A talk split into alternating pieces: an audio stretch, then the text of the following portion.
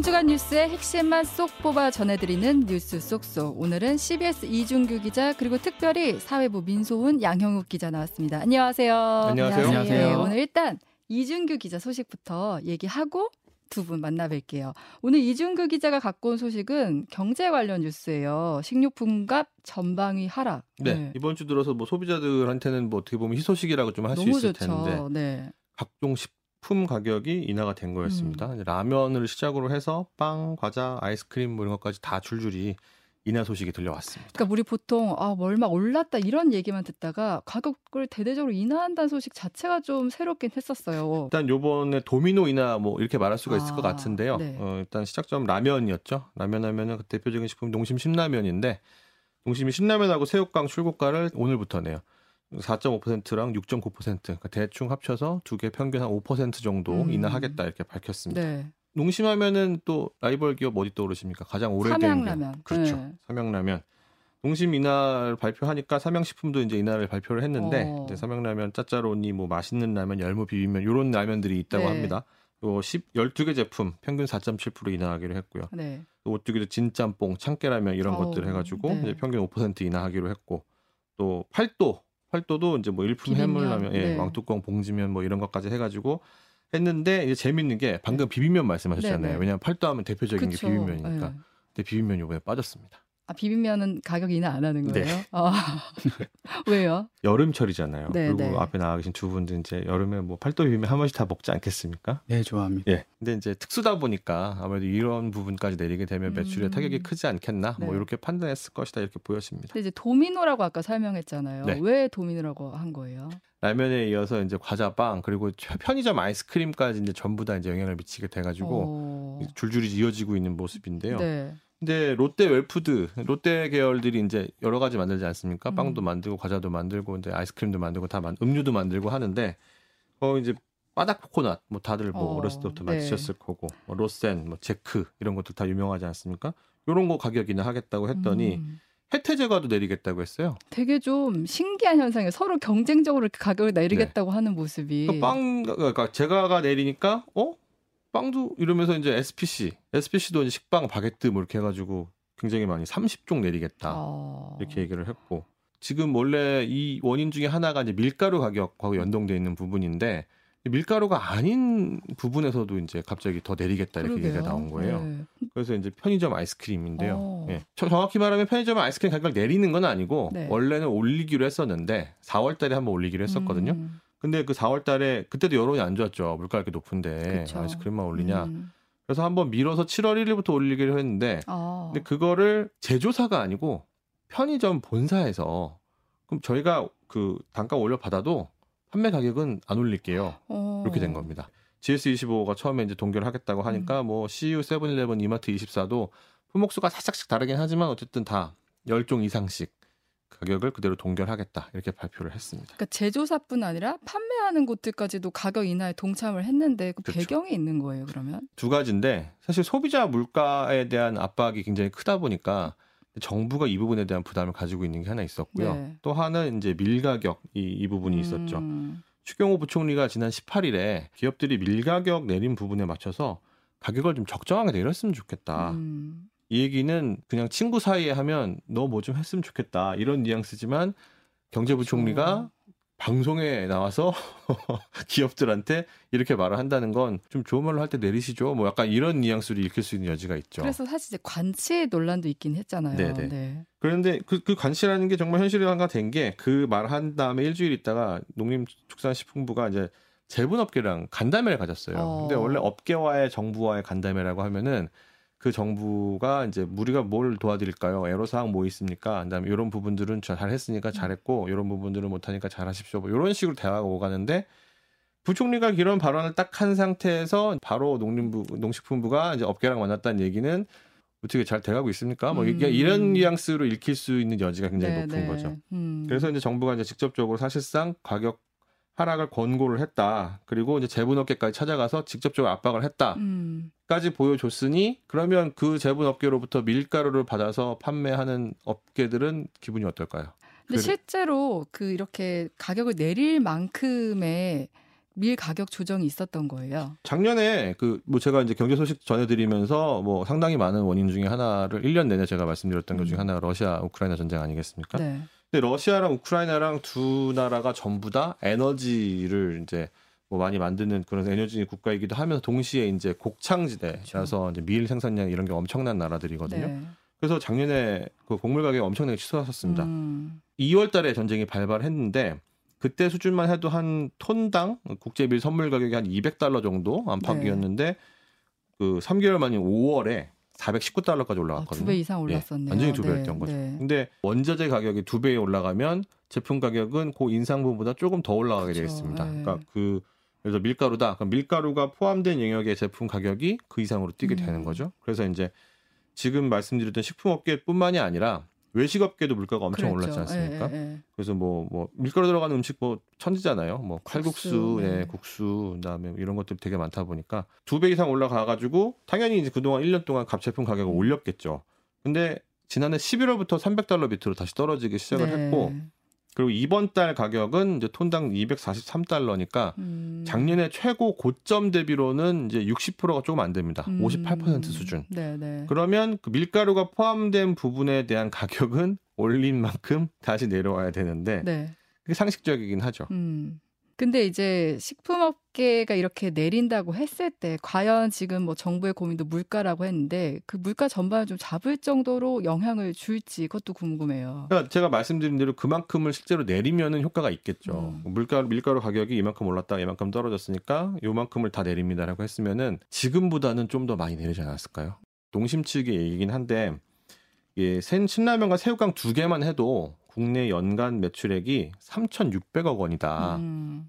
예, 출고가를 5% 이상 인하를 했으니까 200억 원 이상 정도의 출고가 인하 서- 효과가 있지 않겠냐. 그러니까 쉽게 말해서 자기네들이 200억 원 이상을 손해를 보고 국민들에게 싸게 파는 거다 이렇게 얘기를 하는 거죠. 음. 근데 이제 제분업계에서 가져오는 소맥분 가격에 인하되는 거 자기들이 받는 걸 계산을 해봤더니 한 80억 원 정도가 가격이 낮아지더라. 그러니까 이 음. 80억 원 정도의 이제 단가가 인하 효과가 있으니까 그만큼 효과를 보는 건데 우리가 200억을 손해를 보니까 네. 단순하게 계산하면 한 120억 정도 우리가 손해 보는 거 아니겠냐. 음. 한국 소비자 단체 협의회 같은 네. 예, 시민 단체나 뭐 전문 단체들은 아니 그동안 뭔가 떨어질 동안 뭐 하고 있다가 음. 이제 와서 정부가 압박하고 그다음에 정부 압박에 여론이 나빠지니까 떠밀리듯이 이 가격 내리는 게 음. 이게 뭐 생색내기밖에 더 되냐 이런 비판을 사실 받고 있긴 합니다. 근데 그렇다면 정부가 이렇게 가격을 좀 낮춰라고 압박을 한 거는 어느 정도 좀 좋은 효과라고 봐야 되는 걸까요? 가격을 내렸던 게 마지막이 언제냐면 13년 전입니다. 음. 2010년인데요. 이명박 정부 네. 시절이죠. 그때 이명박 정부에서 이제 물가를 좀 특별히 관리하겠다고 해가지고 신두교 품목을 지정을 해가지고 이제 관리를 하면서 그것 중에 하나가 라면 뭐 이런 것들 다 들어가 있었거든요. 그때도 네, 네. 근데 이제 그 그만큼의 실질적인 변동을 반영을 했느냐? 그 러시아 우크라이나 전쟁으로 인해서 가장 많이 치솟은 게 사실은 기름값이거든요. 음. 국제 유가도 변동이 되면 그만큼 기름값에 즉시 반영이 돼가지고 왔다 갔다 음. 하는데 식품값은 뭐야? 음. 오를 때뭐두 배 이상 뭐, 뭐 원가가 올랐다 이래가지고 가격을 뭐 뭐 십몇 프로, 이십몇 프로 꾸준히 올리더니 네. 어, 내릴 때는 뭐 5% 내리는 거고 사실 그냥 명목상 내린다 이런 신용 내는 정도 느낌이긴 해요. 그렇죠. 네. 그다음에 품목도 골라가지고 내리지 음. 않습니까? 아니 여름이면 비빔면을 싸게 해줘야지. 그럼 이제 이렇게 가격을 내린다고 해도 효과가 장기적으로는 크지 않을 거다 이렇게 보는 거예요. 그 관리 품목들이 왜 지금 와서 다시 이제 회자가 되느냐 하면 그 당시에는 그 물가를 내렸을 때는 반응이 나쁘지 않았습니다. 음. 아, 이게 재미난 게 그 이후로 3년 동안 전체 소비자 물가 지수가 12% 올랐는데요. 어, 그 당시에요. 네네. 네. 3년 동안. 어, 근데 그 관리 품목들은 네. 그 같은 기간 동안 20%가 올랐습니다. 아, 오히려 역효과가 났다고 네. 볼 수도 있네요. 왜 그러냐? 그 당시에는 정부가 압박을 하니까 음, 기업들 입장에서 부담감을 느끼잖아요. 그래서 따랐어요. 음. 근데 이제 정권이라는 게 또 후반으로 가면 갈수록 그렇죠. 아시겠지만 힘이 예. 힘이 빠지고 네. 레임덕이 오고 이런 부분도 있지만 또 경제라는 게 어느 순간 신경을 안 쓰면 뭔가 흐지부지 되는 경우들이 많이 있거든요. 음, 가만히 눈치를 보면서 내 가격을 내렸다가 뒤에 가서 더 올려버린 거죠. 그럼 결국은 나중에 그만큼 소비자들이 더 피해가 전가되는 거 아니냐. 중장기적으로 봤을 때는 지금과 같은 게 효과가 있을지 없을지는 사실 지금은 약간 미지수긴 합니다. 가격 내린다고 하니까 소비자로서는 좋긴 했는데 뭔가 좀 뒷맛이 좀 개운치는 않다 이런 느낌이 듭니다. 그다음에 이제 우리 두 분 이제 민소은 기자, 양형욱 기자를 부른 이유가 지금 이번에 윤석열 대통령 뭐 킬러 문항 배제 방침 이후로 이제 사교육 시장에 대한 관심이 되게 높아졌잖아요. 근데 이 두 분이 현장에 취재를 했다고 해서 저희가 불렀어요. 일단 양형욱 기자는 잠입 취재를 했다고 수험생이라고 하고 오. 어, 어땠어요? 야, 수험생이라고 믿던가요? 좀 졸업하지 좀 되지 않았나요? 네. 어, 그래도 이제 저희 팀에서 제가 가장 나이가 어리고 음. 하다 보니까 학원을 들어가는데요. 음. 당장 이제 6월 말 당장 이제 등록할 수 있는 학원을 구해야 되다 보니까 어. 쉽지는 않았어요. 네, 아, 네. 그렇네. 이미 이제 대치동은 빠르잖아요. 네. 그렇다 보니까 7월 수강생, 8월 수강생을 모집하는 시기였고 음.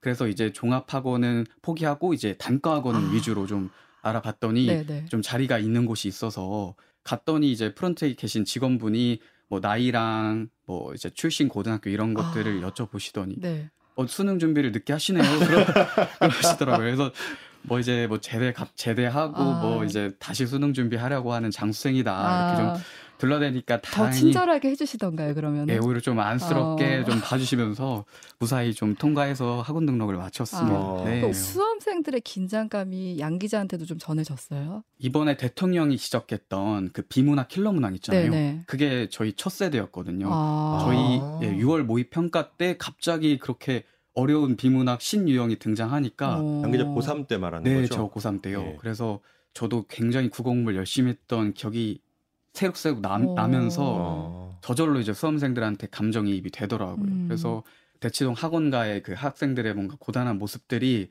눈앞에 좀 펼쳐진 것들이 일단 무채색 옷들을 입고 아. 예, 헝클어진 머리카락에 음. 무거운 책가방 그런 것들이 이제 보면서 아 참 얼마나 이제 아침 일찍 학원 나오려고 준비했을까 음. 그런 마음도 좀 전해지니까 네.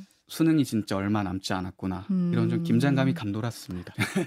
그리고 우리 민소은 기자는 네. 이제 사교육 시장 이제 학부모님들 만나고 학생들 만나고 이랬잖아요. 이번에 뭐 정부의 사교육 경감 대책 발표나 뭐 킬러 문항 배제 이후 오히려 이제 학원가에선 좀 혼란스럽다 이런 얘기하는데 실제로 좀 어때요? 네, 영어 유치원에 저는 이제 학부모로 아, 이제 위장을 해서 잠입을 했는데요. 아 학부모요? 네, 슬프- 학부모라고 한 명은? 학생, 한 명은 네. 학부모. 네. 저는 슬프게도 아무도 학부모 아니지 않냐고 의심을 하지 않아서 조금 아, 슬펐는데 네. 이제 영어 유치원에 가서 저도 한번 최근에 분위기가 어떤가 음. 하고 동향을 파악을 해봤어요. 그랬더니 이제 영어 유치원 관계자가 옆 학원에서는 네살 배기 아이 손목을 잡고 울면서 강제로 알파벳 따라 쓰기를 시킨다. 이렇게 아이가 말을 우는데. 아이가 우는데 이제 네 살 아이는 손에 악력이 없다. 보니까. 네. 원어민 강사가 이제 손목을 잡고 강제로 이제 tracing이라고 아. 알파벳을 따라 쓰게 시키는 거예요. 네, 네, 네. 그래서 그러한 현실이 실제로 펼쳐지고 있었고 어. 또 이제 제가 이제 상담을 하면서 우리 아이는 여섯 살인데 아유, 어. 아직 영어 유치원을 안 갔는데 이제 보낼 때가 된 것 같다. 했더니 조금 어머님 조금 늦으셨다고. 아, 네. 보통 아이들이 세네 살부터 시작을 하는데 음. 이제 나머지 학습을 해야 된다. 이런 식으로 음. 좀 말을 하더라고요. 그래서 제가 그렇게까지 해야 되는 거냐 음. 물었더니 제가 갔던 곳은 네. 이제 소위 말하는 top tier 이런 네네. top class 영어 음. 유치원은 아니었어요. 근데 네. 그런 top class 영어 유치원에 가기 위해서는 그 레벨 테스트를 통과하기 위해서 두세 달 원어민 강사를 붙여서 과외를 한다고 합니다. 그러니까 학원에 들어가기 위해서 위해서 과외를 또 따로 해야 된다. 어린 나이 여섯 살 네. 이전부터. 네 살, 다섯 살 이런 네. 나이에 막는 거죠? 음. 그마저도 자리가 없어서 대기가 굉장히 밀려 있는 상태였습니다. 그런 설명을 들으면은 내가 아이가 있으면 불안하다. 아니면 어 내가 애를 낳으면 어 진짜 보내야 돼 이런 생각 들었어요 혹시? 어머님 여섯 살 아이 있으신데 이제 오시면 늦은 거다. 음. 이러니까 어 진짜 늦은 건가 이런 생각이 들으면서 논리의 영어 유치원 관계자의 지금 해야 하고 음. 아이들은 이미 시작했고 너는 늦었고 이런 말을 들으면 불안감 그리고 음. 경쟁 심리가 작동을 할 수밖에 없겠더라고요. 음, 그리고 이제 의대 요새 초등학생들도 의대 진학반이 있다고 하잖아요. 거기도 취재를 나간 거죠. 네, 그래서 이제 영어 유치원 상담을 마치고 대치동 이제 길거리를 걷다 보니까 초등 의대반이라고 간판을 내건 학원들이 네. 여러 곳 있었어요. 그래서 이번에는 초등학교 1학년 학부모로 우리 아이 의대를 보내고 싶다 하고 갔어요. 이번에 이번에도 슬프게도 의심을 받지 않았습니다. 그래서 갔더니 우리 아이 의대를 보내고 싶다 음. 이렇게 말했더니 그냥 이런 학부모 처음 보는 거 아니라는 음. 그런 느낌으로 저한테 아 그러면 어머님도 집안에 의사 있으신 거죠? 이러면서 어. 아 학원은 따로 안 보내고 그냥 아. 수학 과외만 보내고 있다 네. 이랬더니 지금 어머니 그럼 대체 아이가 집에서 뭘 하고 있는 거냐? 지금은 실험 과학도 시키시고 예체능도 시키시고 잡다하게 그냥 모든 경험을 하게 해줘야 된다. 그리고 초등학교 2, 3학년 때부터 달리시는 부모님들이 많은데 그게 맞는 거고 어. 그초 2, 3부터는 공부밖에 정말 공부밖에 할 수가 없다. 음. 그래서 제가 좀 타박 아닌 타박을 어. 받았습니다. 학부모들을 되게 불안하게 하는 게 맞는 것 같은데 우리 양형욱 기자는 그러니까 민소은 기자는 상대적으로 어린 친구들이 다 있는 학원에 갔다면 수험생을 대상으로 한 학원을 간 거잖아요. 네. 그 거기서의 실제 의대에 진학에 대한 열망은 어때요? 아, 얼마 전부터 이제 이과 상위권 학생들의 의대 쏠림 현상이 굉장히 큰 사회적 이슈를 낳았잖아요. 그렇죠. 실제로 제가 이제 취재를 해보면은 음. 그런 부분들이 현장에서 많이 발견이 되는 것 같습니다. 네, 네. 일단은 상위권 대학 하면은 저희가 흔하게 생각하는 게 스카이 대학이잖아요. 네. 이제 스카이 대학 자연계열 자연계열 그 합격선보다 지방 의대 합격선이 한 2점 정도 더 높고요. 음. 그리고 지난해 이제 지난해 정시 합격자 이과 성적 상위 예, 20개 학과가 모두 의대, 치대, 한의대 아. 이런 정도니까 뭐 스카이 대학보다는 의대 가는 게 마- 음. 어, 많고 네. 치대 가는 게 많고 음. 이런 현실이었습니다. 음. 네. 근데 이제 사실 이제 사교육 경감 대책이 이번이 처음은 아닌데 뭔가 그 학부모의 불안을 먹고 좀 더 확장되는 느낌인데 이제 민소은 기자 같은 경우 수능 수험생활 끝낸 지 그래도 우리 중에서는 제일 좀 가까운 거잖아요. 그때와 비교했을 때 지금은 어떤 것 같아요?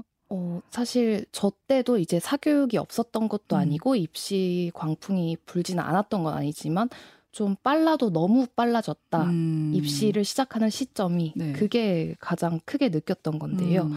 이제 입시 관계자들이 이제는 학부모의 정보력 그리고 음. 노력이 아이의 그 미래를 좌우한다. 아. 실제로 제가 찾아가 본 입시 설명회에서 그렇게 얘기를 하고 있었고요. 네. 그리고 입시 설명회에 갔는데 이제 그 현장이 자리가 없어서 의자를 추가로 놓아야 할 정도로 학부모들이 굉장히 많이 왔고 아. 음. 두 시간 동안 쉴 새 없이 이제 설명회가 진행됐는데도 음. 이제 지루한 기색 없이 음. 열심히 메모를 하면서 이제 강의를 듣는 설명회를 듣는 학부모분들을 보면서 정말 그 열정에 놀랐습니다. 어. 내 아이를 어쨌든 뭐 가장 효율적으로 키우고 싶고 실패하고 싶지 않고 이런 심리들을 확실히 자극한 측면이 있는 것 같아요. 음. 아까 이제 민송 기자 얘기한 것처럼 마케팅 자체도 좀 음. 압박적이면서 또 약간 프리미엄 당신이 여기 오시면 프리미엄이 됩니다. 약간 이런 음. 부분을 주는 그런 부분이 있다 보니까 소비자로서 갔을 때 굉장히 심리적으로 어, 지금 안 하면 안 음. 되나 야, 뭔가 제 지갑을 열 수밖에 없는 만드는 그런 부분 측면이 있는 것 같아요.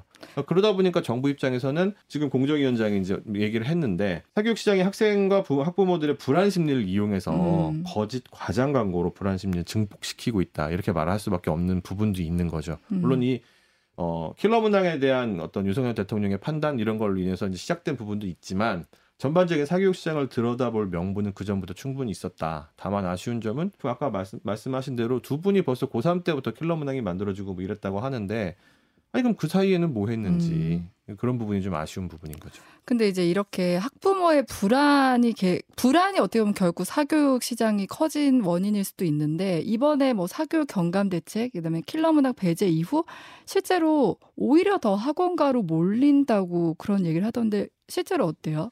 놀랐던 점이 두 가지가 있는데요. 네. 일단은 대치동 학원가가 정말 탄탄하구나, 정보력이 탄탄하구나 어.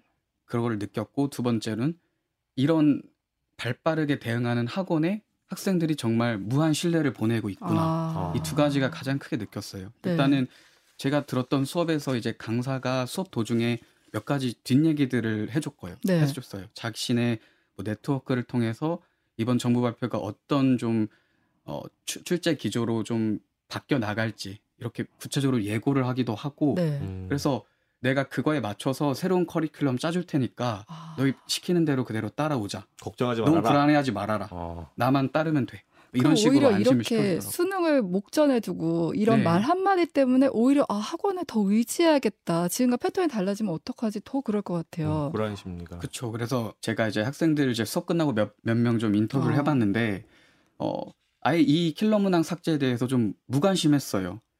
학원에서 알아서 준비해 줄 건데 내가 왜 뉴스를 찾아보고 공부할 시간도 뺏기고 아. 그래야 하는가? 그냥 학원만 다니면 공부 환경, 자료 이런 돌발 정부 대책까지 한 번에 해결되는 거잖아요. 음. 그 시간에 나는 공부하고 네. 나머지는 다 학원한테 맡기겠다. 음. 그렇죠. 어. 그래서 점, 이런 이제 전문가들도 이런 지적들을 많이 했습니다. 사교육의 역설이다.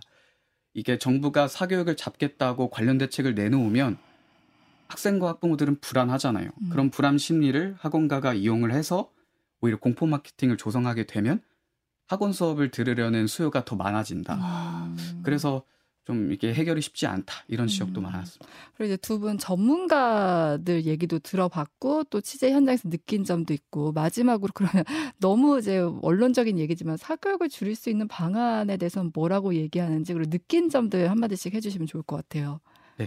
저는 일단은 사교육을 줄이기 위해서는 사회 구조 자체가 변화해야 한다라는 어, 의견들이 많았어요. 네. 그러니까 점점 아까 말씀하셨던 것처럼 의대 쏠림 같이 음, 대학 문은 점점 좁아지고 그러기 위해서 학생들은 더 많은 돈을 투자해서 사교육을 듣고 그러면 이제 사교육 시장은 더욱더 활성화되고 그렇게 사교육을 받은 학생들이 더 대학을 잘 가고 음. 이런 악순환이 계속 반복되는 거죠. 이거를 막기 이것의 이제 첫 출발점이 바로 고교 서열화, 음. 대학 서열화인데 네. 그래서 이제 지난 정부부터 자사고와 특목고를 폐지하겠다라고 정책들을 추진하지 않았습니까? 근데 이번 정부 들어서 자사고 특목고를 존치하겠다라고 나오고 있어요. 그래서 사교육을 줄이겠다면서 그런 고교 서열화를 해결할 수 있는 정책들은 유지하겠다라는 네. 것이 너무 모순적인 것이 음. 아니냐 이런 비판도 나왔습니다. 그래서 결국에는 이 과도한 입시 경쟁의 원인인 음. 고교 서열화, 대학 서열화 이런 것들부터 좀 해결해야 되지 않은가 음. 이런 생각을 좀 했습니다. 민소은 기자는 네, 저도 이번에 이제 현장도 가보고 이제 전문가들의 말을 들으면서 가장 느꼈던 거는 우리에게 사교육이 어떤 수단이어야 하는가 아. 그 정의 근본적인 문제부터 좀 정의를 내리고 가야 된다고 생각을 했어요. 네. 이제 한 전문가는 이제 사교육이 이제 오- 대부분의 OECD 국가에서는 치료 수단으로 쓰인다. 이제 좀 음. 뒤처지는 친구가 예를 들어 아. 수학, 수학을 못한다. 그럼 수학에만 이제 치료 못하는 부분을 좀 메꾸는 그런 치료 수단으로 쓴다면 우리나라는 강화 수단으로 잘하는 아이가 더 잘할 수 있게 그냥 계속 몰아붙이는 그런 치료라기보다는 강화하는 수단으로 쓴다. 그것이 문제고 그러다 보니까 사교육이 과열되게 된다. 음. 이런 말을 했는데 되게 와닿더라고요. 네네. 그래서 이제 사교육이 공교육의 보완제로서 처음에 시작을 한 건데 이게 주객 전도가 아. 됐고 이제 과연 우리가 그러면 이 너무나도 과열된 사교육 현장을 바로잡기 위해서 사교육의 이제 뭐 의미부터 조금 다시 고찰을 할 때가 아닌가 음. 이런 생각을 했습니다. 네, 뭐 얘기하신 대로 지금 이렇게 뭐 세무조사 학원가에 대한 압박을 하고 있는데 이게 뭐 일시적으로만 보여주기 식으로 이러지면 안 돼요. 사실 문제 지적했지만 근원적으로 구조적인 문제나 그러니까 뭐 지금 이제 대학 서열화 문제, 고교 서열화 문제가 해결되지 않고서는 이게 글쎄요 해결될까 좀 의문이긴 한데 이 부분에서도 이번에 다 같이 우리 다 사회가 고민해보는 시간이 됐으면 좋겠다는 생각이 들고요. 그리고 저희가 이제 잠시 후 2부에서 한국의 능력주의라는 책을 쓴 이제 저자를 만나는데 여기에서 우리가 왜 시험에 목맬 수밖에 없는지 그런 것들 한번 짚어보도록 하겠습니다. 네 오늘 세 분 나와주셔서 감사합니다. 고맙습니다. 네, 고맙습니다. 감사합니다. 고맙습니다.